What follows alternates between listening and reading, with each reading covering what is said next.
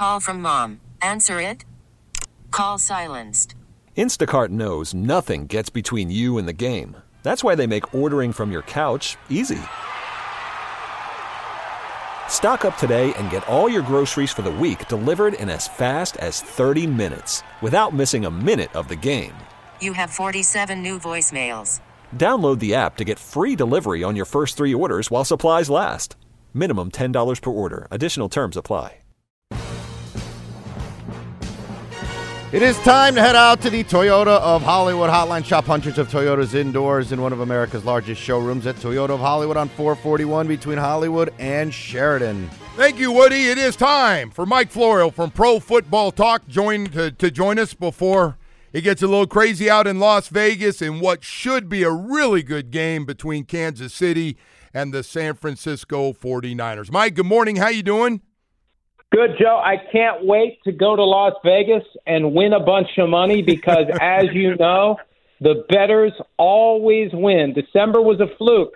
It was a fluke when the House won 1.43 billion in Yeah. Nevada for the month, the biggest haul ever. That just means it's going to balance out. The dice are going to get hot, and I'm going to be there when the dice go go en fuego, and I'm going to make a ton of money. Hey, Mike, I was laughing yesterday. You had me cracking up. Uh, I was watching you, and I, I was laughing when you said, uh, I might get a little liquored up and, and give this thing a shot. And, I, and then you start laughing about, you realize nobody ever wins. Like, they didn't build these huge buildings by accident. And uh, I was cracking up. So, sounds like your partner's ready to get you going out there one night at the blackjack table. Yeah, and I can't wait to watch him hit on 18 and do other crazy things once they start plying him with Right. vodka or whatever he drinks. But I remember going into a casino for the first time when I was 20 years old. Was probably underage and shouldn't have been in there, but that's a different issue altogether. And I just looked around and it's like I know where all this stuff came from. And my dad, my dad was a chronic gambler who became a bookie because he realized the house always wins.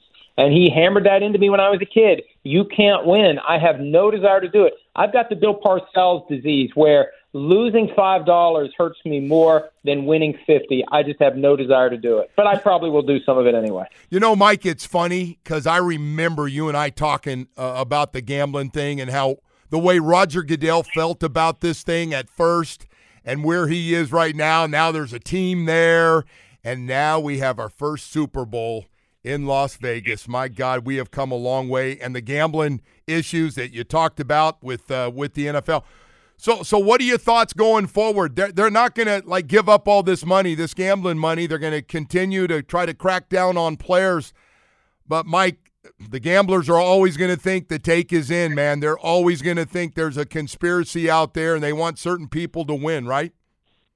In 2012, the commissioner said, and I'm paraphrasing, but and actually I think I can quote it. I've got it right here. Here's what he said. If gambling is permitted freely on sporting events, normal incidents of the game, such as bad snaps, drop passes, turnovers, penalties, and play calling, inevitably will fuel speculation, distrust, and accusations of point shaving or game fixing. In other words, once we let this cat out of the bag and everybody is betting, betting, betting, betting legally, you're going to have more people with tinfoil hats thinking that things are rigged. And when the NFL is in bed with three different sports books, when they are making a ton of money from those sports books, that gets people to say it's rigged, it's fixed, even if it isn't. And I don't think the NFL is capable. I think it's a competence issue. I don't think they're capable of engineering outcomes as a league. But I'm not ready to rule out a rogue element where somebody decides to share inside information Yes. for a nice big price, and then the hooks get in deeper, and the next thing you know, somebody is deliberately going under his over under rushing totals for the game. You know, you're you're you're uh, 74.5 yards. We got to keep you under that, so fall down when you're getting close to 74, or fake an injury halfway through the game. There's all sorts of ways, and I believe that the NFL has a failure of imagination of all the things that could happen. And I asked, there was a press conference this week about you know all the things the NFL is doing to address problem gambling and whatnot. And I read that quote back to Jeff Miller, the head of PR with the NFL, and I said, "Have you seen this speculation, distrust, and accusations? Because I get it all the time. I'm at the front lines of this. People email me all the time saying the fix is in, the fix is in, the fix is in. Right. So NFL, are you seeing this, and what are you doing to stop it? And his response was just a bunch of words that really didn't tell me anything. And he never addressed whether or not they're witnessing the same feedback that I'm sure you're getting too. This idea that that the fix is in, and we hear it more than ever before now that Pandora's box is open and gambling on sports is now legalized. Yes. The league wants certain teams to, to advance. Yes, we, we, we hear it all every time there's a penalty and everything else. So I, I got to ask you, um, great story coming out for for uh, for frustrated teams that can't move on in the playoffs. What's going on with the Jets again, and that story with the Athletic with Aaron Rodgers and the power struggle that's affected the head coach an offensive coordinator, even the general manager. Oh my God, Mike! Um, I don't know if it was a former coach or an active coach that said he's he's seen enough, including Aaron Rodgers' relationship with the backup quarterback. Uh, Aaron Rodgers, I think we've all thought this was going on. He's got half his Green Bay Packers as his teammates. What were your thoughts? Well, when I first read that article, and nothing against the Athletic, I've been a subscriber for several years. I didn't see anything in there I didn't already know. Right. Because we've kind of known that that's the way it is. And a lot of the quotes that were on the record were from things that were said a while ago. There really wasn't anything that was like, oh, wow. Because I, I asked my writers, is this something we should write something about? And we we're all just kind of like, there really isn't anything here beyond what we already knew. And they did the deal with the devil with Aaron Rodgers when they brought him in, and they basically signed the team over to him. He became the most powerful guy in town. He wanted his buddy to come in and be the offensive coordinator, and Nathaniel Hackett. He wanted some of his friends, Randall Cobb and and Allen Lazard and uh, Tim Boyle, to come join the team. And you know, I think what they're going to tell him this year is that you're a great quarterback, and we look forward to you playing more than four snaps but you're a crappy assistant general manager, you can have a seat at the table, but we're not doing what you tell us to do this year. Yeah. And that's one of the changes that I think they need to make, and they know they need to make it. And and look, Rodgers said this himself on McAfee's show a few weeks ago. Everybody's on the hot seat there, and I think Rodgers thought that was going to be some some big splash quote, and it wasn't because we know that. That's true. If it doesn't work this year, everybody's getting fired. They all know it going in. Ownership knows it, and let's see if they can if they can not be a dysfunctional mess like they were this year. Hey, Mike, uh, Bill Belichick, 0 for 8. I know some of the jobs he probably wasn't interested in, but there were eight jobs he didn't get any. Am you surprised?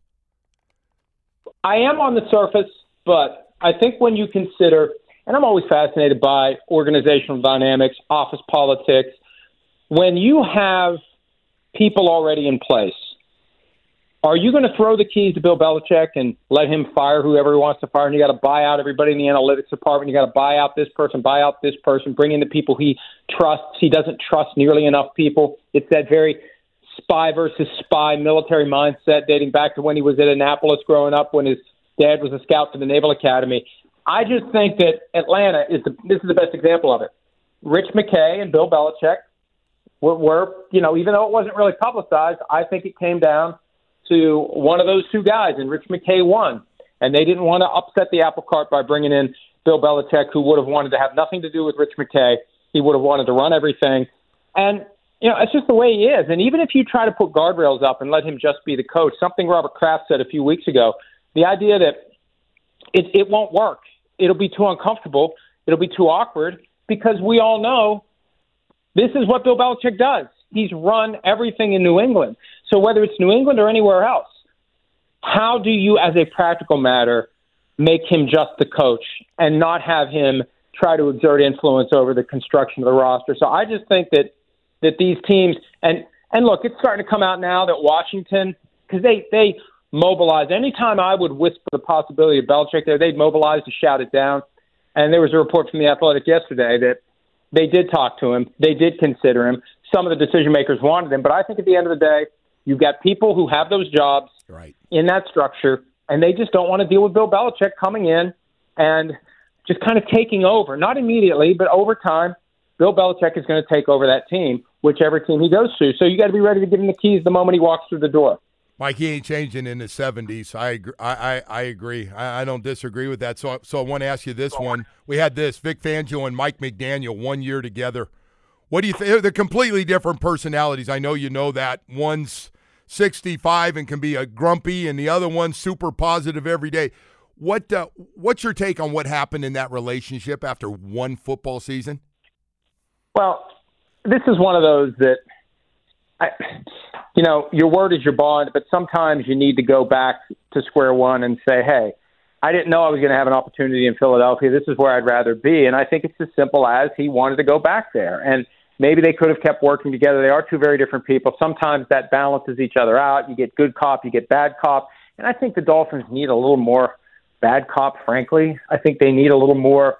And this is something Chris Sims said throughout the season. You just need to be a little more in your face, a little more tough and rough and tumble, and not just finesse all the time. And you need to, you know, you need to know when it's time to turn it into a street fight in a game. And uh, I, you know, I, I, I don't, I don't know how it plays out going forward, but I wonder if Fangio was was trying to be that bad cop, and it just wasn't a good personality fit, or whether it just all comes back to he should have, in hindsight, told them when the opportunity in Philly came up. Because remember, there was that week That's or right. two where it was all very vague. Right. Just should have said, you know what? I know I told you I was coming, and I don't want to pull a Josh McDaniels here, but I'm going to be better off staying here in Philly than coming to Miami. Yeah, I, I, I think looking back at it, although I think he- Vic did some good things for the defense, but but uh, probably when he realized, I don't know if he knew exactly what Mike McDaniel's style was. I don't know if it was to pat him on the back and uh, I love everybody and hey, don't worry about it, you'll get him next time for Vic Fangio, who's got some old school in him. It's a good point. So I'll, I'll, You got to have some of that old school stuff. You got to you got to have a. It's got to be balanced. It's got to be sprinkled Yes. in. It can't be all the time, but you can't be all the time nice, and you can't be all the time a jerk. There's a balance to it. No, good point. Good point there. Hey, uh, so we've been talking. It's been er- all morning with this Mahomes, and and now everybody's already speeding the process up to Mahomes is has caught up to Brady somehow at age 28. What's your take? And we're going to hear it all next week. The Mahomes Brady debate that's out there for greatness at quarterback. He's got to keep winning Super Bowls. Yes. and I don't think he's going to be denied. I think that that he's you know I haven't made an official pick yet, but before the season started, I picked Chiefs 49ers in the Super Bowl, and I picked the Chiefs to win. So I'm not about to abandon ship now. The reason I believed in the Chiefs then, it's not like we went out on a limb here. They have Patrick Mahomes, and he is hyper aware of his legacy. You know, Brady did what he did, getting to seven without having anyone to chase. That's pretty impressive. Mahomes has someone to chase, and I think that makes it easier. Terry Bradshaw used to get horribly depressed after the Steelers would win a Super Bowl because I just climbed the mountain. Now what? I'm going to climb the mountain again? Well, what else is there in life? I'm just climbing the same damn mountain over and over again. Well, Mahomes is trying to climb seven mountains to catch Brady. He's got that that carrot that he's chasing, and so I, I think that eventually he'll catch Brady by way of how we regard the two of them. But but to be number one, clear cut, he's the greatest of all time. He's just got to get to seven. I don't know. I don't know how you become the goat. I don't know how you take it away from Brady without matching him in Super Bowl wins. And you know, number three is nine days away potentially. And and just that that fact that he's so determined to do that makes me even more convinced that the Chiefs are going to find a way to win. And look, they'd already have three. If he wasn't injured with that toe that needed surgery in Super Bowl 55, he'd have three already, and Brady would only have six. And and if the overtime rules were different in 2018, Brady might only have five, and Mahomes could be working on four or five of his own. It's a, when you look at what they've done since he became the starter, the fact that they've only won two Super Bowls is kind of a disappointment. They've been in it in the Final Four every single year, and you know I think this is the year they get to number three, and before you know it, it's going to be four, and before you know it, it's going to be five, and he's going to be on Brady's heels because he's only going to get better, Joe, when he gets into his 30s, and he's got a brain that becomes a supercomputer. There's nothing he hasn't seen, and he's got the physical ability. He's only going to get better over the next three, four, five, six years. I, I got to leave you with this one. Uh, just your, your your thought, and and I wasn't here on a Monday or Tuesday, but Dan Campbell, fourth and two, a fourth and a three, and even clock management at the end of the game. Uh, a lot of people said he, he choked it away, and and listen, the Lions won their first two playoff games in like a hundred friggin' years. But what was your take on Dan Campbell's decisions? Well, I'm not a believer in being one thing all the time. Don't be aggressive all the time. You have to know when to step back and be strategic. You have to know when to be unpredictable. I didn't have a huge problem with not kicking the field goal when they were down three points with about seven and a half minutes to go because if you make the field goal, the game's tied, and maybe the 49ers chew up the rest of the clock and go down and score, and you don't have enough time to match it. The one that bothered me, and I tell people this all the time don't think of seven points, 14 points, 10 points, whatever. Think of scores. Right. They were up two scores. They could have gone up three scores with a 45 yard field goal on fourth and two with 22 minutes left in the game. After the 49ers had kicked a field goal to turn a three score game to a two score game, you got to think of it in terms of scores because if you put the 49ers, if it's a wash, the first eight minutes of the second half, they scored three, we scored three. We're up 17 again. We're up three scores again. They got to make up three scores in 22 minutes. That's when, and Joe, you know how this goes. Greater sense of urgency, right. taking chances, ball pops up in the air, up, now it's a four score game, up, now it's a five score game. So I think that was the biggest mistake of Dan Campbell's entire coaching career, not trying that field goal. And people have said, well, his kicker, you know, they, they'll, they'll cite any statistic that they've seen anywhere that supports their argument, even if the stat is wrong. But this idea that their kicker isn't good enough to make a 45 yard field goal, Joe, when we were kids, 45 was a long field goal. Now yeah, it's not. That's right. If you don't have a kicker to make a 45 yard field goal, you got a personnel problem. That's not right. a coaching problem. One hundred percent. Yep, the forties are uh, these guys are so damn good now. You're exactly right, Mike. Thank you. Have a great week in uh, Vegas. We'll talk to you next week. Thank you. All right. Thanks, Joe. All right, Mike Florio from Pro Football Talk and uh, hitting a lot of different topics there. And uh, and by the way, we're not done. Ross Tucker, CBS and uh, Westwood One, and the Ro- the uh, Ross Tucker Football Podcast is uh, going to join us next. So stay with us.